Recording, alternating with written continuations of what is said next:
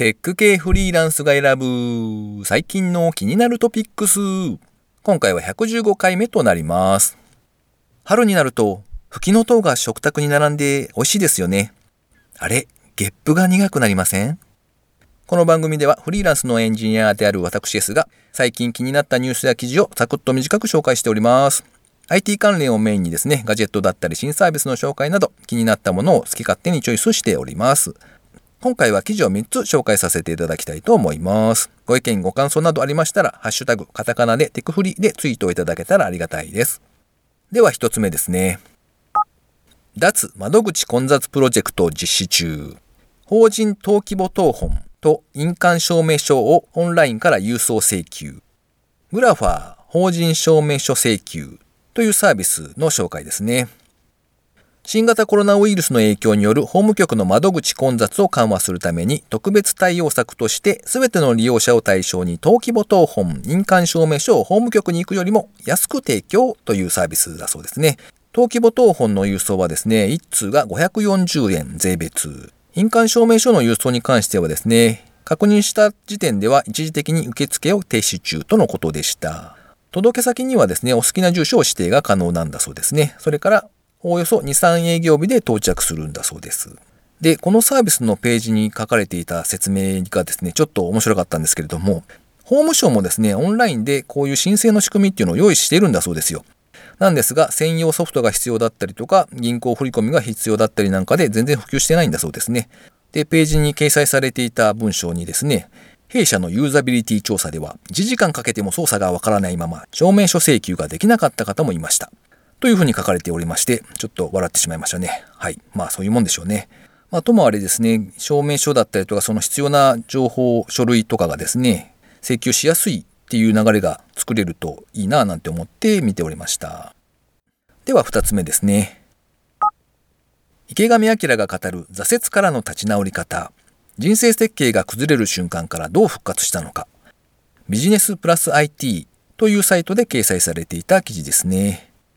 池上彰さんの著作でですね、何のために学ぶのかっていう本があるんですけれども、そちらを再構成した記事になっています。なんでもですね、報道局の記者さんというのはですね、40歳代になるとデスクという役職について現場からは離れるんだそうですね。で、週刊子供ニュースのお父さん役をやりつつも、現場でずっと記者をやりたいと思っていた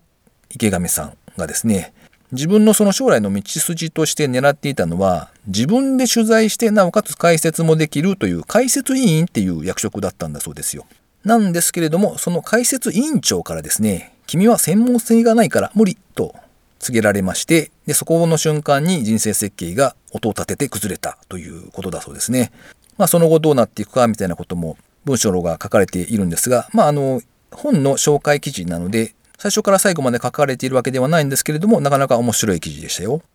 プログラマー35歳定年説みたいなのがあると思うんですけども、まあ、他の業界もですね、そういうのがあるんだな、なんてことを思いながら読んでおりました。では3つ目ですね。家だと集中できないを解決するズーム黙々会が盛り上がる兆し。ビジネスインサイダージャパンのサイトで掲載されていた記事ですね。まあ、自宅でですね、お仕事だとか勉強だとかをしていると、やっぱり能率が落ちてしまうっていうことがあると思うんですが、その要因の一つとしてですね、挙げられるのがピアプレッシャー、相互監視による圧力がないということなんだそうですね。要するに人が近くにいるっていうその緊張感がないと集中力が維持ができなくなるということだそうです。で、この問題を解決するということで、えー、Zoom を使ったズーム黙々会というのがあるんだそうですね。あの、黙々会っていうやつは、いわゆるその、人が集まって各自がそれぞれやりたいことを黙々作業するという会ですね。まあ大抵はですね、こう最初に自己紹介なんかがあるけれども、開催している会のほとんどはですね、各自がそれぞれ静かに作業していたりとか、もしくはちょっと質問があったり程度みたいな感じになるかと思います。で、この記事を書かれた方はですね、過去2年間で80回以上もこのズーム黙々会を開催されているんだそうですね。で、参加された方の中には、黙々会の作業スピードは体感値で2、3倍とコメントする方もいらっしゃったそうですね。で、具体的なやり方というか、その会の流れなんかも書かれておりまして、まずは最初の15分から30分は近況ですとか、それから頭の中のモヤモヤを順に語っていくんだそうですね。で、これが通称チェックインと呼ばれているんだそうです。で、作業に入る直前にですね、何の作業をするのかをお互いが理解できるように説明をすると。で、そこから30分程度は作業タイム。30分経ちましたら、2分から5分ぐらいでですね、作業結果をそれぞれ共有するんだそうですね。で、それが終わったら5分間休憩。で、また30分の作業タイムに突入していくと。これを繰り返していくんだそうですね。高校生向けの学習塾で取り組まれているという事例なんかも紹介されていました。30分で区切っていくっていうことでですね、ちょうどポモドーロタイマーにもなっていいななんて思って読んでおりましたね。えーと、何でしたっけ ?7 つの習慣か何かで出てきたやつでしたっけね？あの、第二領域かな？重要だけれども、急ぎじゃないっていうやつですね。そういうものについて、こう、みんなで取り組もうっていうような、そういうテーマで開催したらなかなか面白そうだななんて思って読んでおりました。ということで、今回の記事紹介は以上となります。続いて番組にいただいたコメントをですね。水流さん、いつもありがとうございます。テクフリ108回拝聴完了。喫茶アメリカンへ通うことでお店側と仲良くなれるのをときめきメモリアルという表現がツボ。アメリカン職場の近くで一応徒歩圏内ではあるんだけれども、話を聞くと行くの敷居が高そう。とコメントをいただきました。水流さんいつもありがとうございます。えー、そうですね。食パン一斤丸ごと出されても、ちょっとそれは、と、やっぱり僕は思いますよ。なんかこう学生の頃にですね、仲間内でこうみんなでノリで行こうぜみたいなのはすごく楽しそうなんですけれども、えー、なんかだんだんとですね、揚げ物はちょっと少なめにしとこうみたいな、こう、この僕の年代だとですね、なかなか勇気が出ないなという気がしますね。ちなみに水流さんは確か育休を取られていたかと思うんですけど、なんか育休で自宅にいらっしゃって、でも世の中的にはですね、そのコロナ騒動で皆さんリモートワークで自宅にいるっていう流れが今できているじゃないですか。それってなんかこう、日曜日なんだけど祝日がかぶっちゃったみたいな、そんな感覚になったりしないんですかね。ちょっと気になって聞いてみました。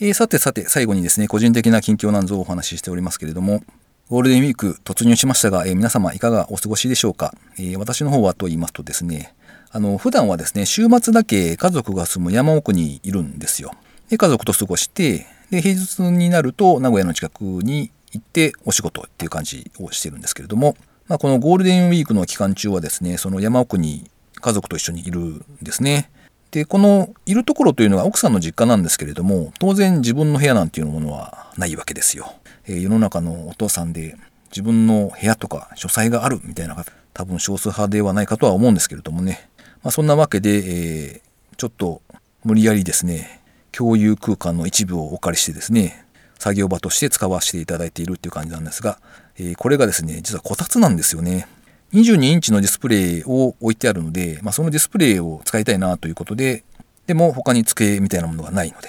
まあ、半ば仕方なくですね、こたつに入りながら、黙々とコーディングをしているという感じなんですけれども、さすがにですね、いい加減こうお尻がだんだん痛くなってくるんですよ。で、まあちょっと体勢的にもですね、あんまりよろしくはないんだろうなと思いつつやっておりましたが、さすがに辛くなってきたのでですね、まあこのちょっとノート PC 本体よりはだいぶ見やすいじゃないですか。ディスプレイ一応22インチかな。なので、えー、それを使いたいと思ってはいたんですが、ああとはですね、あの、外付けで古いリアルフォースもつなげているんですね。で、そのキーボードもあるので、まあ、そのこたつにディスプレイとノート PC、それから外付けのキーボードをつなげてですね、作業していたわけなんですけれども、まあ、ちょっと辛くなってきたので、今度は PC 本体だけを持ってですね、別の場所でなんかこう椅子を探すとかして、そちらで 作業をしてみたりしようかななんてことをちょっと思っておりますね。